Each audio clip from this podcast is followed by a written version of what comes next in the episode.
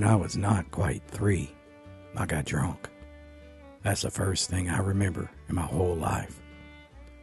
I was wearing a long shirt that folks called a dress, and it was Christmas, the time when aunts and uncles gathered to celebrate with all the liquor they could hold. There was plenty that Christmas, enough even for Uncle Tom and his nine who were visiting us coffee lace, ginger stew, eggnog, and plain hard liquor. I had never felt so good in my whole life until my stomach suddenly spun. The grown ups told me to hurry outside, but I was too drunk to find the door. I tripped over my dress, fell and hit my head, and dropped off into sleep. Sometime during the night, I lost my shirt and I woke up naked as a jaybird with a hangover. But that didn't matter, the grown ups told me. It was fine, just fine, to be drunk. Brandy was God in our cabin. It was brandy that made the life bearable. Now, food eased the stomach, but brandy filled the whole spirit. Twice a week, a horse drawn liquor wagon made its rounds past our cabin from the state licensed distillery across the mountain. The most it could leave at one time was a runlet. That's just a shade under five gallons. And Pa, he often took the full amount. We lived in Virginia, on the eastern slope of the Appalachian Mountains, just above the North Carolina border. In a place called the Hollow is a crescent shaped area about 30 miles long and 20 wide, walled in by the mountains. My father, Babe, was a big, red faced, boisterous man, generous and kind, a jokey fella that everyone liked. His ancestors were Scotch Irish, who had lived in these hills for three generations. Pa's parents never got around to giving him a name other than Babe, and my ma said it was just as well, for as big as he was, he never really grew up. Pa was a liquor head. Now, he worked hard whenever he was sober, as a timber cutter or a farmhand in the tobacco fields or the apple orchards lower down in the valley. But that wasn't enough that he could feed all nine of us children. At one place, he got 50 cents a day if he'd take half in pork at 25 cents a pound. And no job lasted long. As a result, we never did own any land or even a cabin.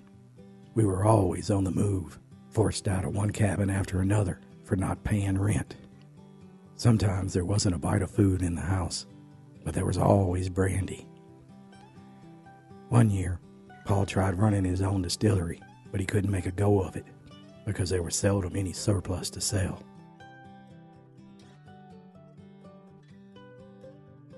My mother was a tall and slim lady with fair skin and black hair. She was pure Irish, and she was sad most of the time. She worked hard, even when she felt poorly.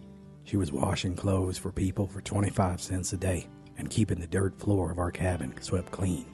Now, Ma was a heavy drinker too, like many women in the holler. First thing every day, she and Pa would have a morning's dram, a few gulps right from the bottle, just as regularly as they pulled their clothes on. Later, at breakfast, Ma would pass the bottle around the table to the rest of us kids.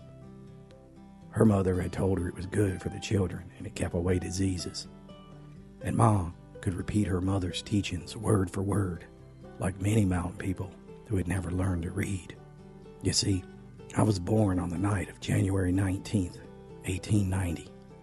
A real old timey mountain blizzard was howling across the mountains. My oldest brother John was 14, and he ran down the mountain to get the granny woman. She was a tall lady and was the only sort of doctor we knew. She threw a shawl around her shoulders and set off with John through the mountain drifts. Now, to this granny woman, every baby was a miracle of God, and the folks in the holler said she had never lost one, though she had birthed at least a thousand of them. She never lost a mother either. Now, I don't know it for sure, but my ma was peaceful when she saw the granny woman come through the door. But my birth was hard on Ma. She was thin and weak from going hungry for the sake of all of us youngins. And I was a big baby. My ma told me she tried hard to keep me alive. She had so little milk, and I had the colic real bad. She'd dip a piece of rag in molasses and then brandy and give it to me to suck to ease the pain of the colic. She would have weakened the brandy with sugar, but sugar was a luxury we couldn't afford. So she tried to keep me eased with the brandy until spring, hoping both of us would feel better by then. But she didn't.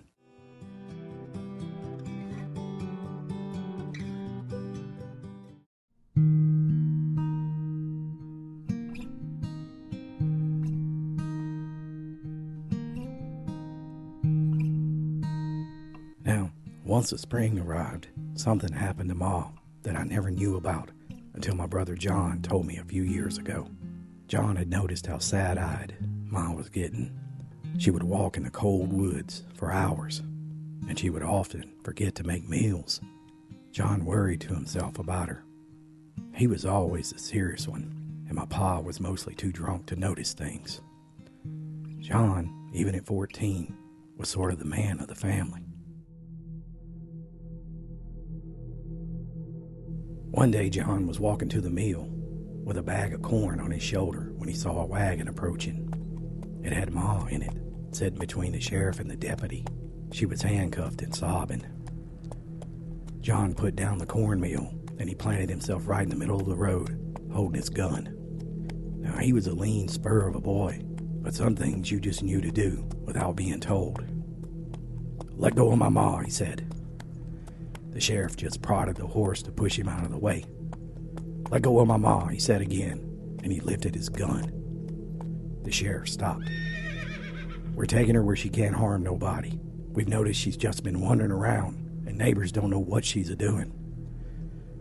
John looked up at the two men. My ma's a sick woman. She had a youngin' this winter, and he leveled his gun at the sheriff, drew back the hammer, and deepened his voice. You move any further, and I'll kill you both. The sheriff must have known mountaineers well enough to know when a threat was real.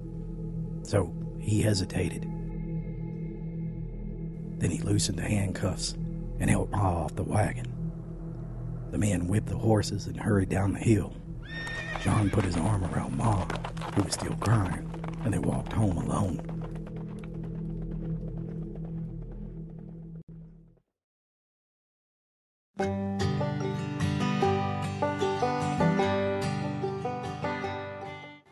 See, that's just how bad things were for Ma the first year of my life.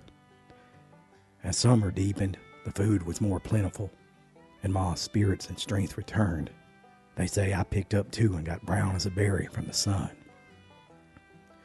Our home, at best, couldn't be called a happy one. My ma seemed to pick a quarrel with my pa anytime he came in the house, whether he was drunk or sober. And my happy go lucky pa, he was also high tempered and he would fight back. Sometimes it seemed like they hated each other. Now, people in the holler took babies as much for granted as the coming of spring. If one died, folks would just say, Well, it was meant to be, and when a thing is meant to be, there ain't no use to fret.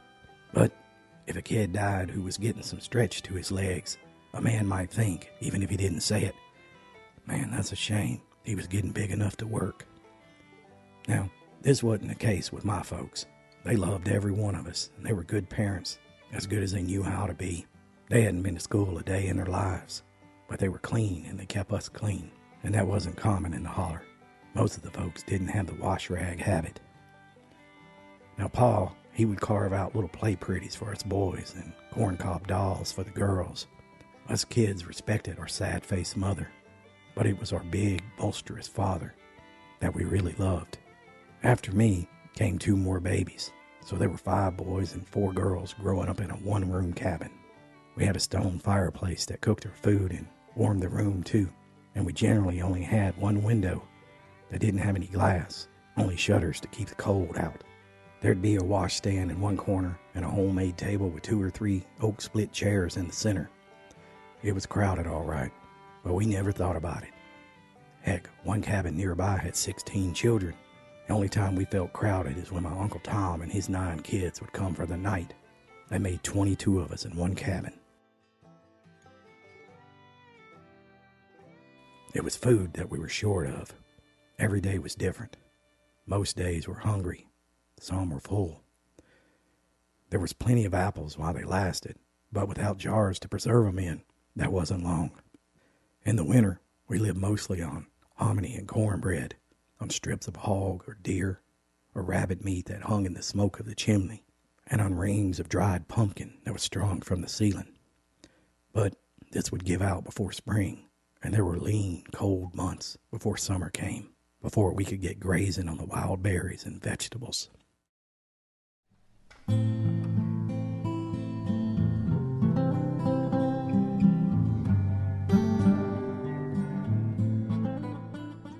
You see, we were the poorest in a place where everybody was poor. If we came to a neighbor's house at mealtime, the family would jump up from the table and the mother would spread a dish towel over the food, explaining that they had just finished. We didn't blame them. We knew that family came ahead of friends and neighbors, ahead of everything else. A man's family was his kingdom. Loyalty to family was the first commandment of these mountains. Even at the grist mill, when my brother scraped a little meal from the rim of an empty bin, the miller chased him away. You see, generosity was a luxury, something for rich people. It seems I was most always hungry. Many times I'd go outside and I'd look at the mountains. Someday, I'm going to climb there to the top where the stars lived. There, there'd be food and everything else that I longed for.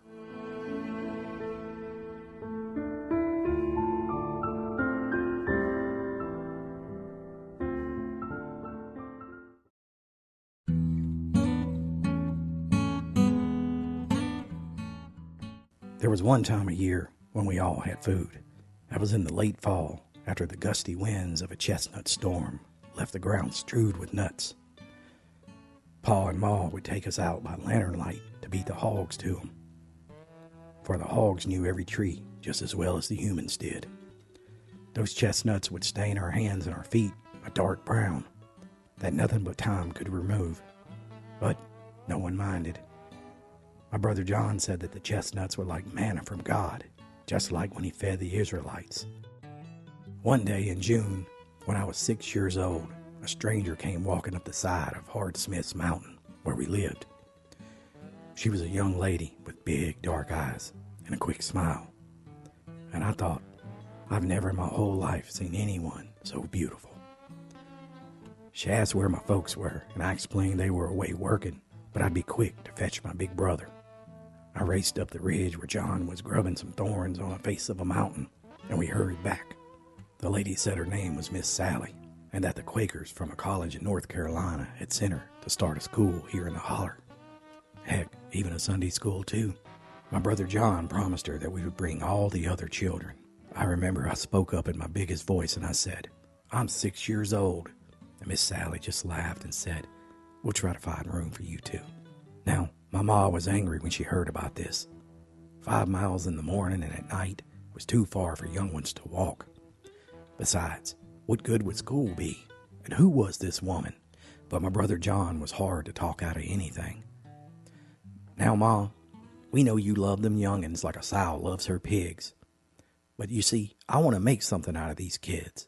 The next week, he herded all six of us down the road to school, two hours away, carrying me on his shoulders when I got tired.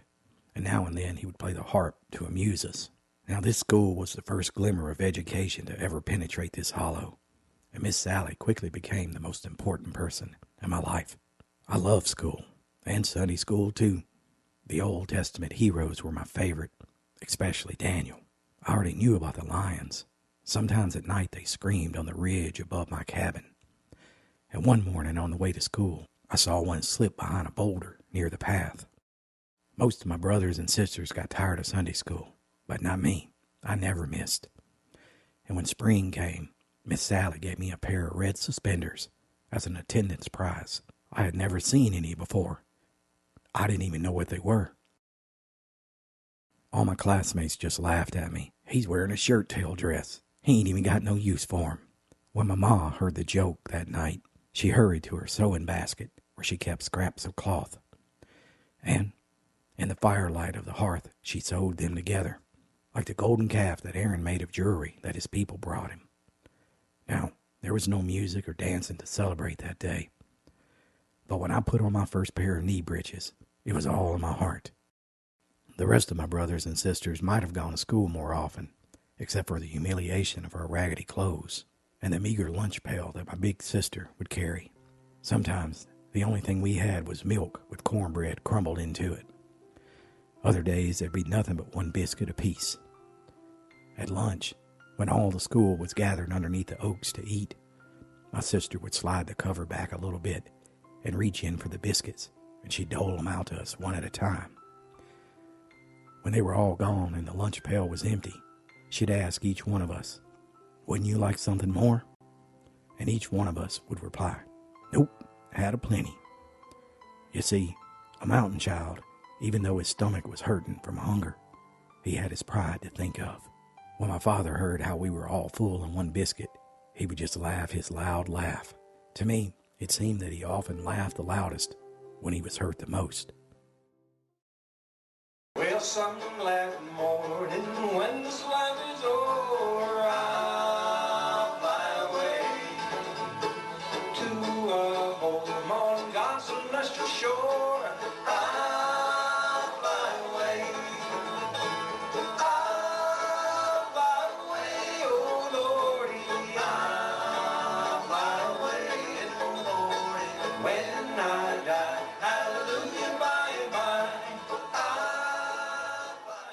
big event in the mountains, one that everybody went to, was a primitive Baptist funeral. You see, mountaineers were normally reserved, yet at these funerals they would give themselves up to wailing and weeping. Even grown men sobbed and moaned. Funerals were actually festivals that brought in thousands, sometimes 2,000 people on foot and horseback, even by oxen. If an old man died, there might be a wait of a couple years for his widow to die, and then there'd be a double funeral. On such an occasion, the family would serve dinner to all the friends and neighbors and relatives. Now you got to remember in the mountains, we'd all recognize kinship up to the 32nd cousin. And the more preachers, the better. Usually there were four or five of them, and it went on all day. The message seldom varied. I remember one time a preacher ended a prayer by saying, In heaven, there'll be plenty of possums and sweet taters and brandy. For heaven wouldn't seem right without 'em. Now, at that time, my pa was already outside having a foretaste of that heaven. After the service, one preacher came out and shared a bottle with my pa.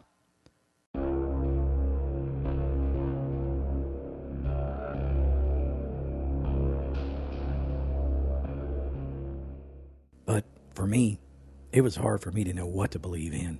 Haunts and visitations seem more real than church religion. Folks in these mountains saw strange sights. Other people possessed strange powers. If along past midnight a glass fell from the table and rolled across the room and broke, a man would say to his wife, I've got a coffin to make in the morning. And it seemed he always did. Another neighbor woman might throw out her dishwater at night and hear a sound like somebody throwing down a shoulder load of planks that cover a coffin, and she would say, Tom, there'll be a burying tomorrow. And sure enough, it seemed there was. Sometimes, in the fogs that hushed the holler, the spirit world seemed more real than life itself. I kept picturing God in white like the ghost folks kept talking about. And though I kept going to Miss Sally's Sunday school, I was just as devout with mountain superstitions.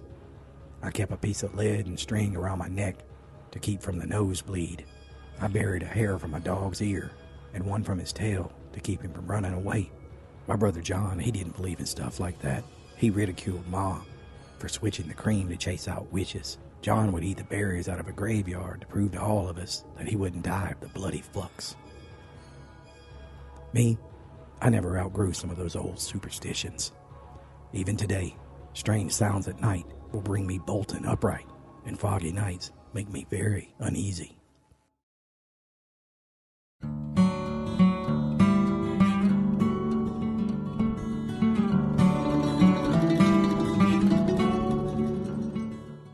Before long, my brother John began taking over as head of the family, and we had a little more to eat.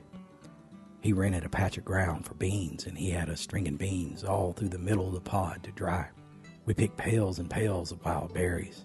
John bought chickens and saw to it that we had the extra eggs traded at the store. He got a job as a timber cutter, and he promised Pa that someday he'd buy him a farm.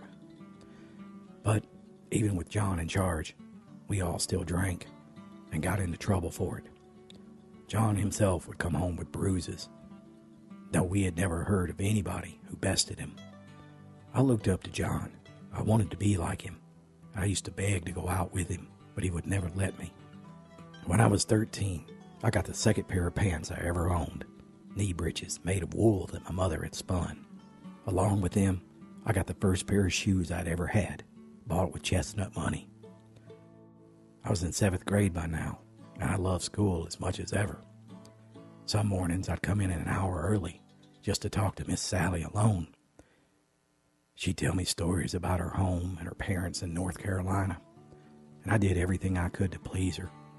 I memorized dozens of poems because I knew she liked them, and I read every book that she bought me. The year I turned 14, my brother John married and he left home. Boy, I missed him terribly. And then a few months later, Miss Sally married a preacher and she left the holler for good. I mourned her almost as if she had died, and I didn't go back to school again.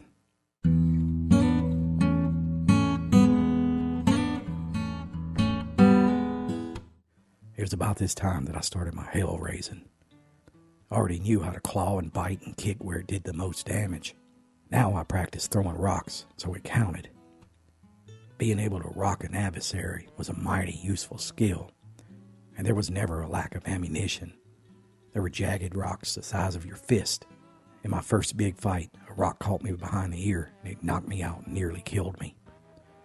I learned to fight mean, mountain style, from the ambush. I longed to be grown up.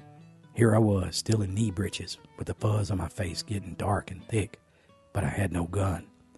Someday, I'd have long pants, and I'd own my own pistol, and I'd be feared.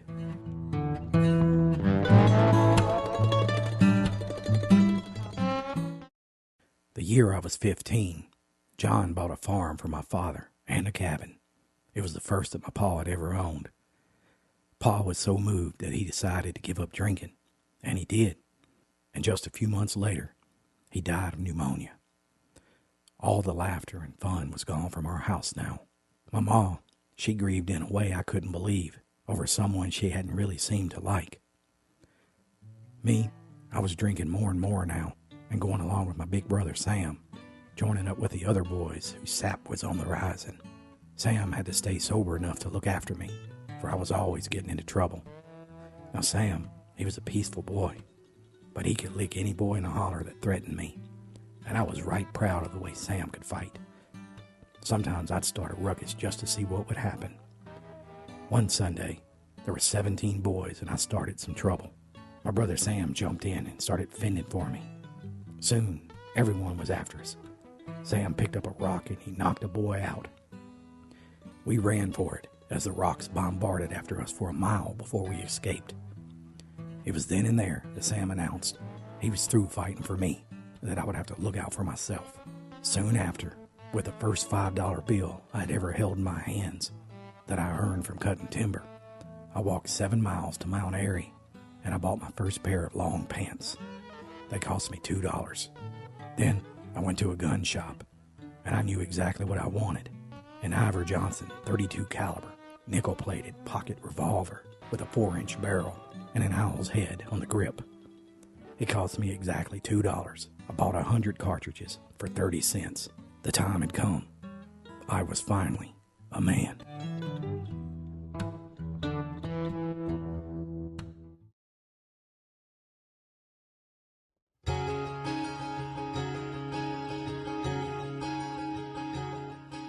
I started teaming up with my big cousin Jess.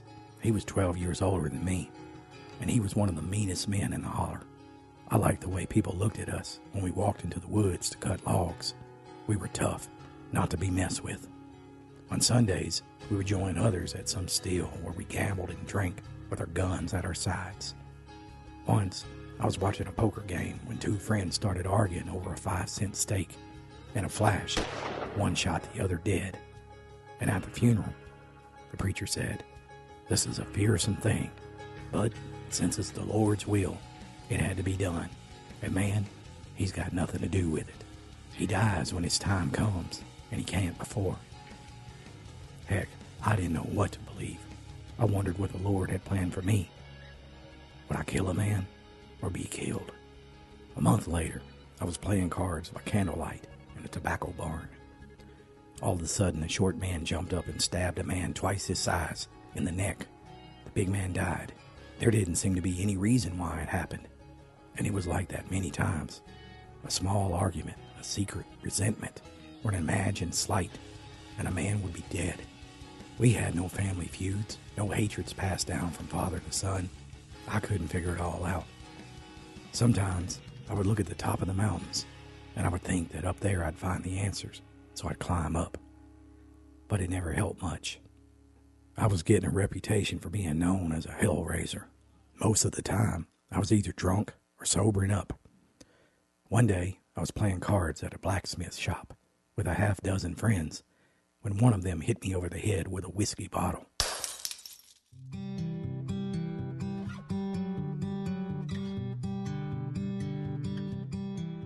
When I came to hours later, it was dark, and all of my friends, even my cousin, had all left me. My head was throbbing, and all my hair was sticky with blood. But my heart is what it was hurting the most. Wasn't there one of my friends who even cared whether I lived or died? I wondered if friendship was just a pretty word.